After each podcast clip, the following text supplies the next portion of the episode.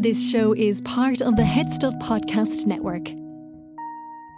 Welcome, gather round the fireside and listen to a tale of Fionn McCool, Cú Chulainn, Deirdre of the Sorrows, Gráinne Mhaol. From giants right down to fairies, of both the drooping and solitary, and those who are sometimes scary.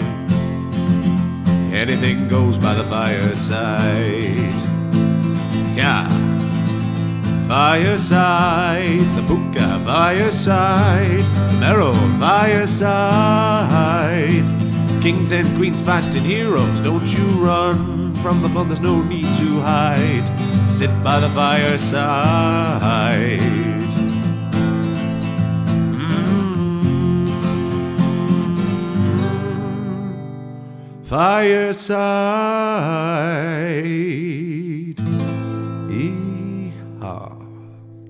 Hello and welcome to Fireside, the Irish storytelling podcast. Each episode of Fireside, we take a story from folklore or mythology, we retell it, have a chat about the tale itself and about the craft, the culture, and the history of storytelling. My name is Kevin C. Olahan. I'm your host and your Fireside Bard. Welcome to episode 149 of Fireside. Today on the Irish Storytelling Podcast, we have our second last story from the Mabinogion from the tales of Welsh mythology. It's another story of a dream, and this time it's Rhonabwy's dream. But first, a very big welcome to any new listeners. If this is your first time listening, why don't you head back to the story of Pwyll, Prince of Dyfed, to see our exploration of the Mabinogion of Welsh mythology. And if you enjoyed that, why don't you head right back to the very beginning, all nearly 150 years ago, and three years worth of episodes for you to enjoy. And if you're a returning listener, thank you so much for your continued support. If you have not done so already, please do follow me over on Instagram at FiresideBard email me at thefiresidebard at gmail.com. They're the places to say hello, get in touch, whether that's for business, personal reasons, whatever, uh, or even just to say hello. And if you want to support the podcast, if you aren't doing so already, you certainly can join Headstuff Plus over on headstuffpodcast.com. The links to all of these are in the descriptions below. They're always in the show, show bio uh, where you can gain access to bonus material and bonus episodes, not just for Fireside, but the ever increasing number of podcasts on the Headstuff Podcast Network. You can join that for as little as five euro a month, although you can pay more if you so choose. But that is entirely there as an egalitarian model of si- soundness for you to support if you so choose over there on Headstuff Plus. Our story for this week, our penultimate tale from the Mabinogion, which doesn't really have an order per se, as I adopt. I have adapted, as I frequently said, from two sources from the Oxford World Classics most recent edition and from Naxos Audio's audiobook read by Matt Addis. And they share the elements that they share is that the Mabinogion overall seems to always begin with the branches. That's as good a place as any to start. So you have the four, the first, second, third, and fourth branch of the Mabinogion. Any versions that I've seen of them seem to always begin with them. After that, they the stories are in a much more random order because they're from very different store, sources. They're written in different styles by various different authors. They contain different characters. They're set in different times entirely, and this is a story set in a very, very different time. And as such, in the Oxford World Classics edition, this is actually the last tale in the Mabinogion. I've put it as the second last because How Culhwch Met Olwen, which is the tale that we'll finish with, is actually one of the earliest recorded, if not the earliest recorded story from the Mabinogion. But it is also possibly the most famous and one I enjoyed the very most. So I rather to finish with that one for people dipping in and for people who are waiting to the end as well. It seemed like more of a finale to me. But I wanted to let you know that this is that Rhonabwy's dream this week's episode is in some versions the final tale. And there is a good reason for that. I have my reasons for not putting it but there also is there. So i will always dear listeners let you know of that. We will of course chat more afterwards. This is the story of Rhonabwy's dream on fireside.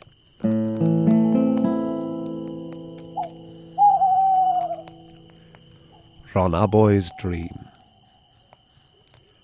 Madog was king over the island of Wales. His brother Iorwerth was immensely jealous of his brother's position of power. Iorwerth went to Madog and asked him for responsibility and dues. The king made his brother the head of a retinue and gave him horses, weapons, armour, and men to command. But Iorwerth was not satisfied. He took a group of men and began pillaging and raiding the villages all over the country. Innocent folks would live in fear of seeing Iorwerth and his band of murderous pirates riding over the hills with torches lit and swords wet with blood. It was decided by Madog and his councillors that the king's brother must be brought to justice. Parties were sent out in search of the treacherous Iorwerth.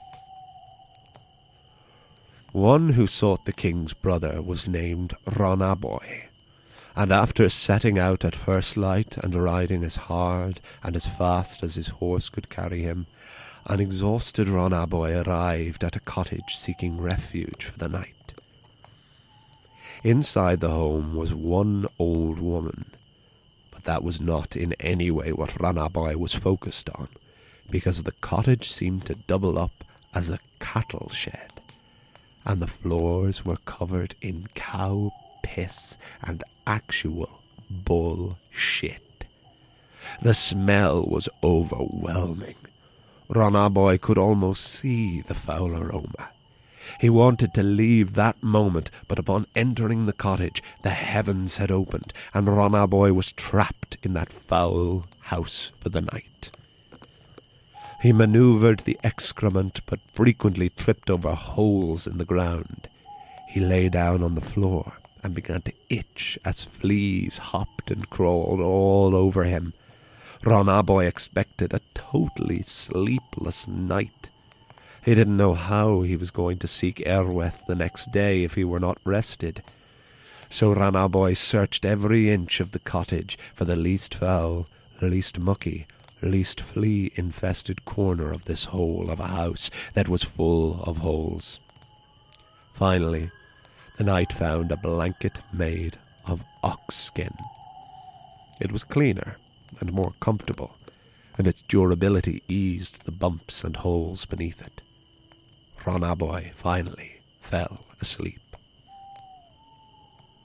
The Celts believed that sleeping on an ox skin blanket was a window into having a prophetic dream.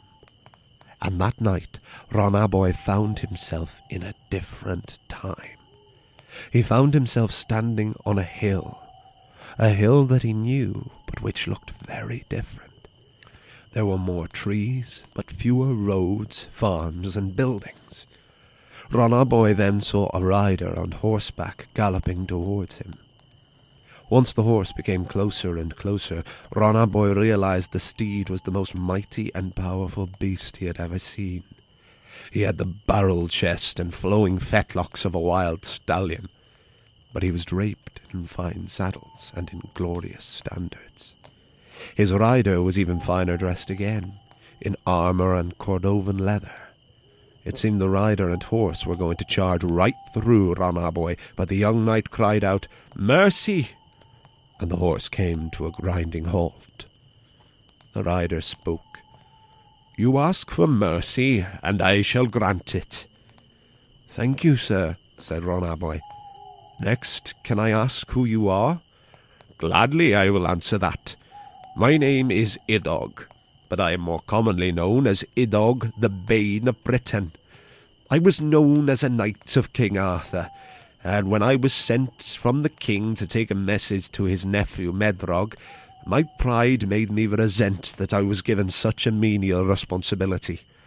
So I began to mutilate and twist the messages between uncle and nephew, which resulted in Medrog inciting rebellion against Arthur culminating in the Battle of Camlan.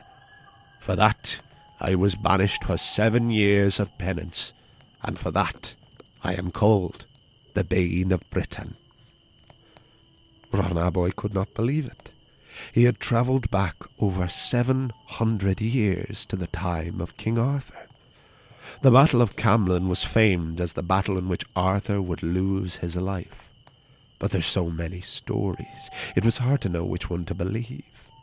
Idog, the bane of Britain, took Rhonabwy to court, and there the young knight saw a man whose face he knew from drawings and description. There could be no doubt about it that the man was King Arthur himself. He sat upon his throne, dressed in red brocaded silk, with rings on his fingers and a crown on his bearded and long haired head. Welcome, Idog, said Arthur. Thank you, Lord, it's good to be back after all this time, and may I introduce you to Rhonabwy? Ah, yes, I know this Rhonabwy. Rhonabwy started. Thank you, Lord. It is the greatest honour to meet you. I am truly humbled. Never did I ever think I would be standing in the presence of King Arthur himself.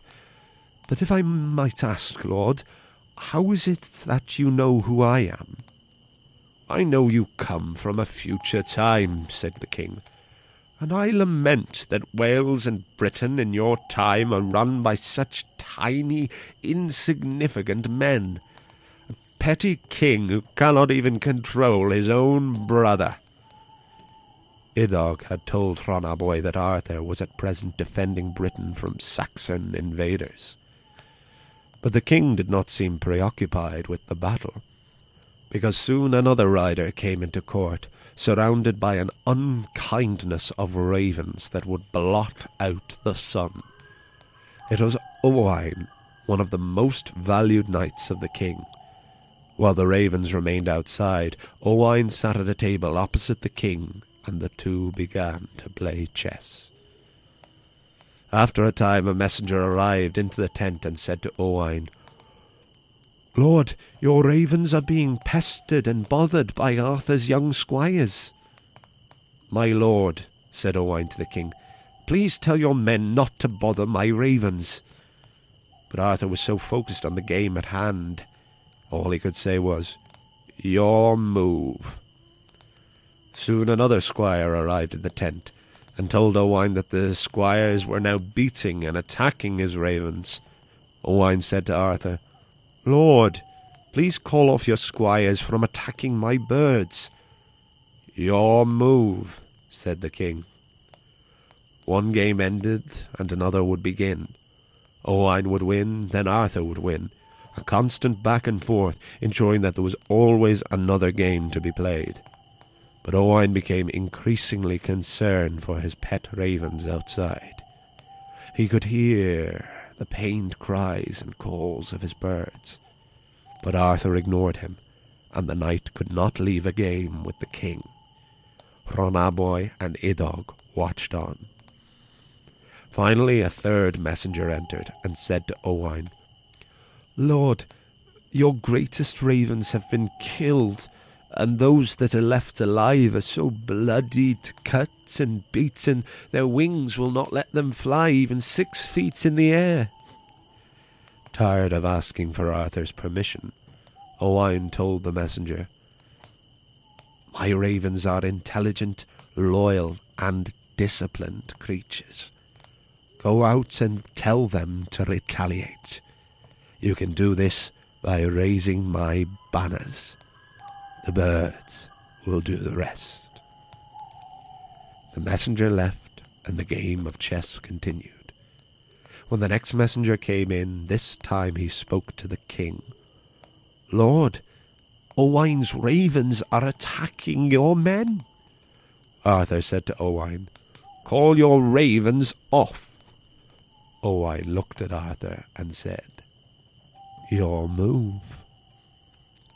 Twice more this went, until a sixth and final messenger told Arthur that an entire retinue of noblemen had been killed by Owain's ravens.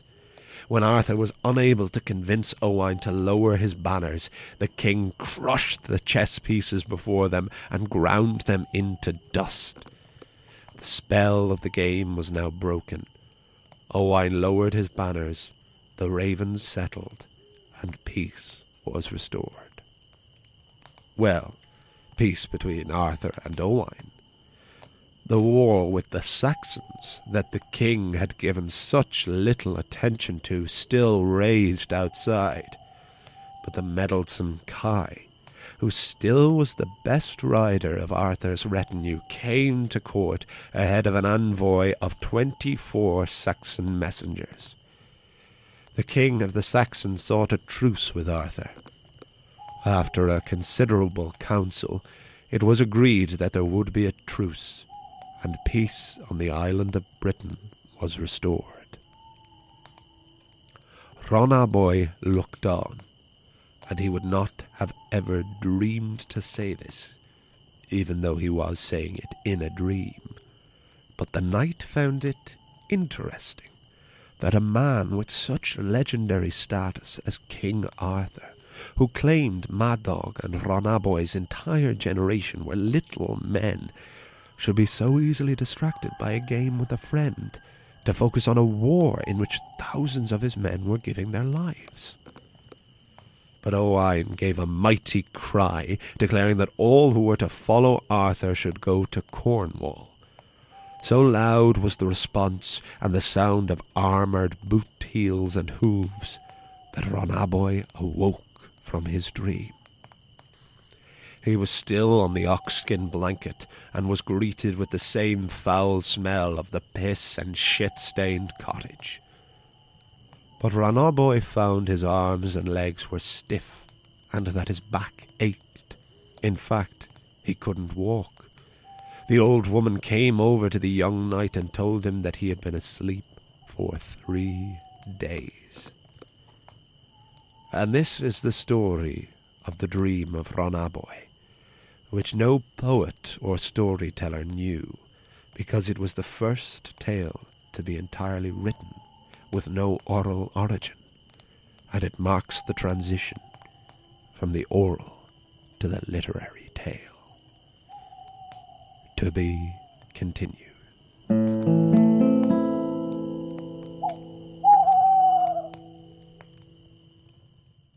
Folks, as you all know, Fireside is a proud son of the Headstuff Podcast Network, which is Ireland's largest network of independent podcasts and a loving home for the creative and indeed the curious.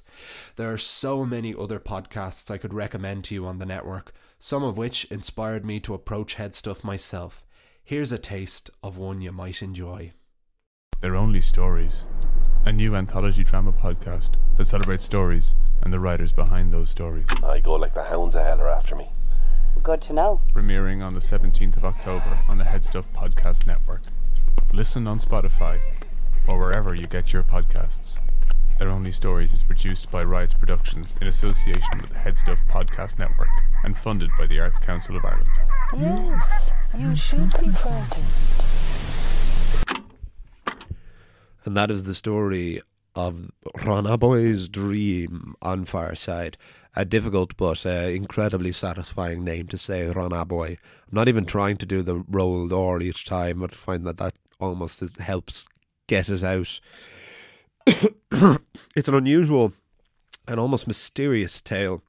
This is a this is a story where if you if you look it up, you know there's interpretations of it, and not from a context point of view or from a subtextual point of view, just really what it's about at all. And I can understand that, and I've tried to give some kind of focus and shape to it, so at least for my telling of it, for my understanding in my own head, and to try and make a version as clear as water for you, dear listeners. But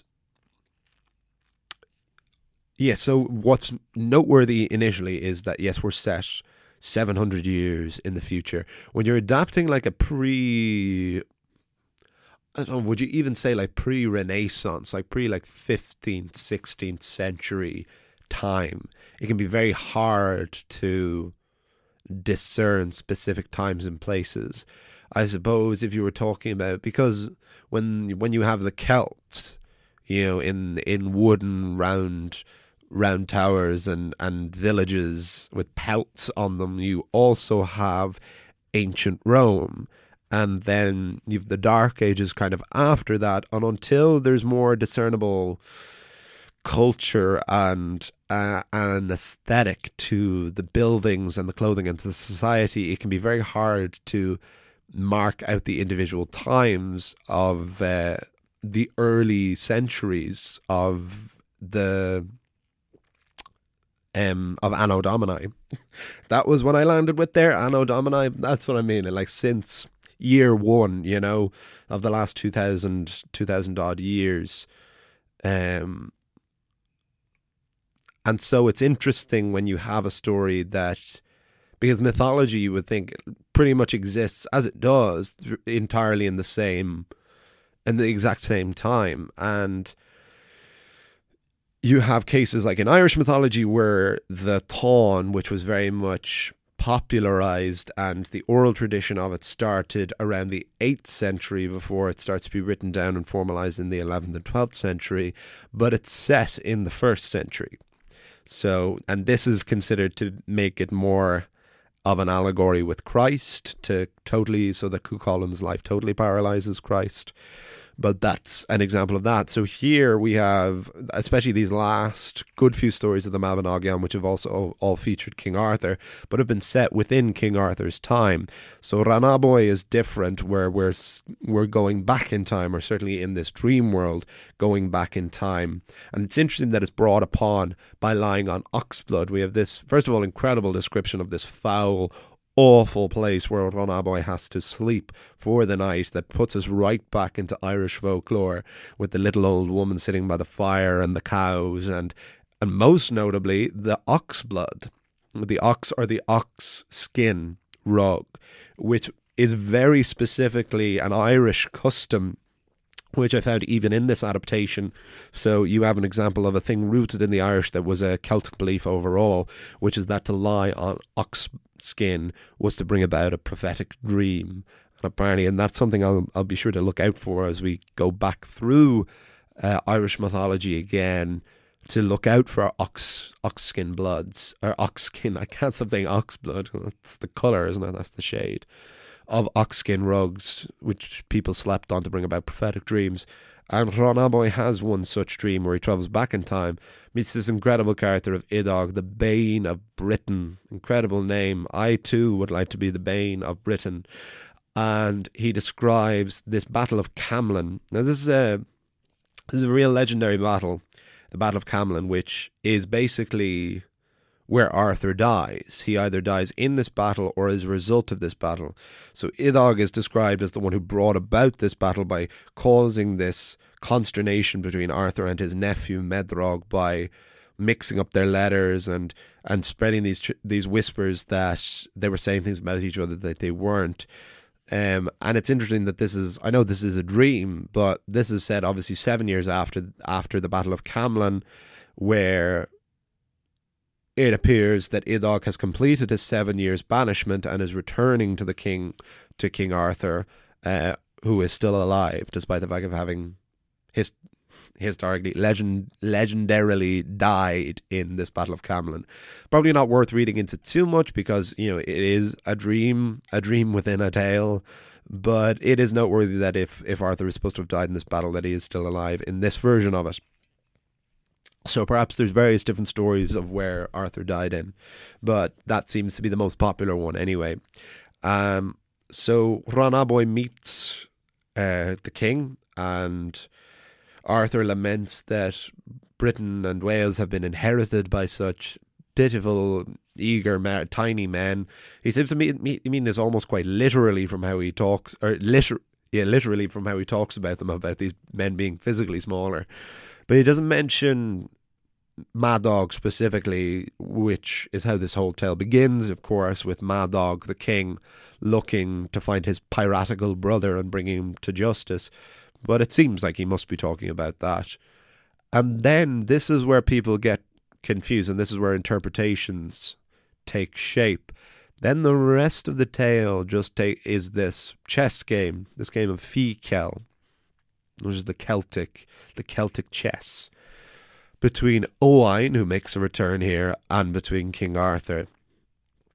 Owain, who it turns out is usually very much associated with my favourite bird, ravens. Love getting a bit of ravens in any kind of Celtic mythology, and that's what the collective noun for ravens is. As I discovered uh, when I was adapting this, an unkindness of ravens, murder of crows, an unkindness of ravens. How good is that?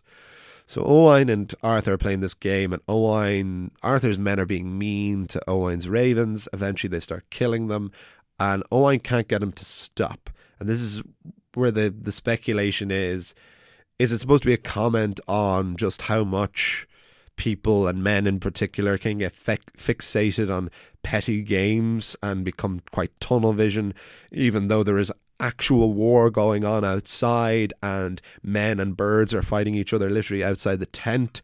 And then Owain himself becomes quite petty when Arthur asks him to then call off the ravens, and they will just say your move to each other. And is this supposed to be a satire and a comment on the irony of Arthur calling Madog and Rhonabwy's generation little men when he has been so petty and childlike in his obsession with this game and his total disinterest in the battle raging outside, which conveniently has a truce call because of our old pal Kai, who has a minor role here and actually isn't messing things up for absolutely everyone else, just leads in the retinue of the Saxon lords seeking the truce. Because Rhonabwy, who sleeps for these three days and three nights watching Owain and Arthur playing this game of chess, and if this is meant to be a prophetic dream, which is a dream to know to be interpreted that will have real world consequences, what is Rhonabwy taking back with it? That Arthur, this character who over this 700 years uh, by Rhonabwy's time has been almost to the point of being deified as this great and legendary king, that he too was fallible and that he was in no position to talk about men being big or small or large in stature in any way because he himself was but a human and he had his own characteristic flaws as well. So usually I don't like to get into interpretations and meanings of these stories because I'm I'm not equipped for that for a start and more so I'm have always just been interested in these as stories and trying to sift through the references to places and the superfluous character names and to just tell the story. But a little bit of digging and interpretation was necessary for this because otherwise it is quite confusing and has no real structure. And then noteworthy at the end, so it, there's a detail in the versions where it just says, uh, no bard or poet or storyteller ever know, knew can tell you this story because basically saying there's too many details and too many words for a bard or storyteller to know. And that can't be true because the the mnemonic skills of these early Celtic bards and storytellers, their memories were astonishing. Like, and they trained for years and years. This is why it took so many years, like between seven and twelve years, to become a fella, to become a bard. You would lie in the darkness in a cave and just like be creating these mnemonic devices to be storing these thousands and thousands of hours of, of material. You were the memory of your entire generation. So it isn't that there was details in this story that were going to be too much for any bard. Certainly not this story. There are plenty of stories with more detail. Why this is noteworthy is this is it's it can't be the first and certainly not the only, but it is a very definite example of a story of mythology that had no oral oral origin. This is a definite literary tale, and that is why it is put at the end of the Oxford World Classics edition of the Mabinogion. This is where the transition has happened from the oral to the literary tradition, and it is considered that the, the descriptions of this cottage where usually these buildings would have been greatly built up and they would have been grand, magnificent halls, whereas the description of this cottage is a foul and awful place, literally covered in piss and shit, that that is quite a departure from how the oral tradition and the mnemonic devices would have usually gone. And also the description of this horse riding towards Rhonabwy. This is just considered a very distinct tale of the literary tradition and the transition between the two, which is why it usually finishes last, but why I put it as the penultimate here in our adaptation of the Mabinogion. And with that, I shall wrap things up for Rhonabwy. We have but one tale left from the Mabinogion as we hit gently removes blue light glasses. 150 episodes. Good lord. We did it. We did it, you guys. Great job. I can't wait for it. And for 150 more. Jeez, that would be six years. God, we could all be dead then. Ah. Thank you so much for listening. I hope you enjoyed the story this week. Next week, we have the final tale, the story of Kulk um, and Olwen, the 150th episode. Please do follow me over on Instagram at Fireside Bar. Email me at thefiresidebar at gmail.com. Join Head Stuff Plus. The link is in the description below. I'll see you all. You'll hear me all next time. And remember, wherever you are and wherever you go, you can always join me by the fireside. This show is part of the Head Stuff Podcast Network, a hub for the creative and the curious. Shows are produced in association with Headstuff and the Podcast Studios Dublin. Find out more or become a member at headstuffpodcasts.com.